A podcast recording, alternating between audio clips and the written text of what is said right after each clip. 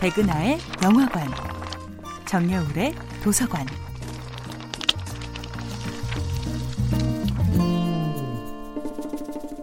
안녕하세요.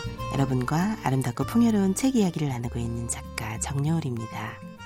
이번 주에 만나보고 있는 작품은 제이디 셀린저의 1951년 작품 호밀밭의 파수꾼입니다. 호밀밭의 파수꾼의 주인공 홀든의 방황의 중심에는 어린 동생 엘리의 안타까운 죽음이 가로놓여 있습니다. 이 트라우마로부터 가족 누구도 회복되지 않았다는 것, 누구도 엘리의 죽음에 대해 제대로 이야기를 나누려고 하지 않는다는 사실이 홀든을 방황하게 만드는 중요한 원인입니다. 홀든이 더없이 사랑했던 동생 엘리. 엘리는 백혈병으로 어린 나이에 죽고 말았습니다.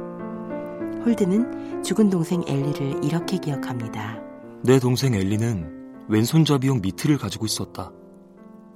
그 애는 손가락 위도 좋고 주머니도 좋고 어디에나 실을 써놓았다. 초록색 잉크로 말이다. 그의 말로는 수비에 들어갔을 때, 타석에 선수가 나오지 않았을 때 같은 때 읽으면 좋다는 것이다.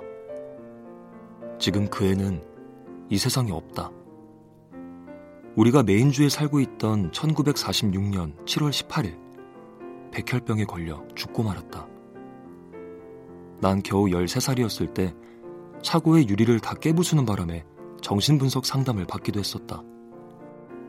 내가 그 애가 죽던 날 밤 차고로 숨어들어 유리창을 전부 주먹으로 깨부쉈으니까. 지금도 비가 오기만 하면 손이 욱신거리고 더 이상 주먹질을 할 수 없게 되었다. 공경이 번역 호밀밭의 파수꾼 중에서 읽어드렸습니다. 사춘기 시절에는 누구나 부모님의 세계와 나의 세계가 갈라지는 경험, 그리고 평화로운 가정과 험난한 세상 사이의 경계가 홍해처럼 선명하게 갈라지는 충격적인 체험을 하기 마련입니다.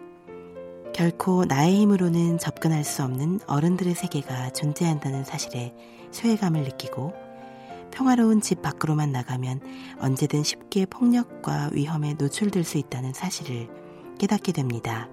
홀드는 동생의 죽음 이후 신경질적으로 변해가는 어머니를 바라보며 미처 동생의 죽음을 마음 놓고 슬퍼할 기회조차도 갖지 못합니다.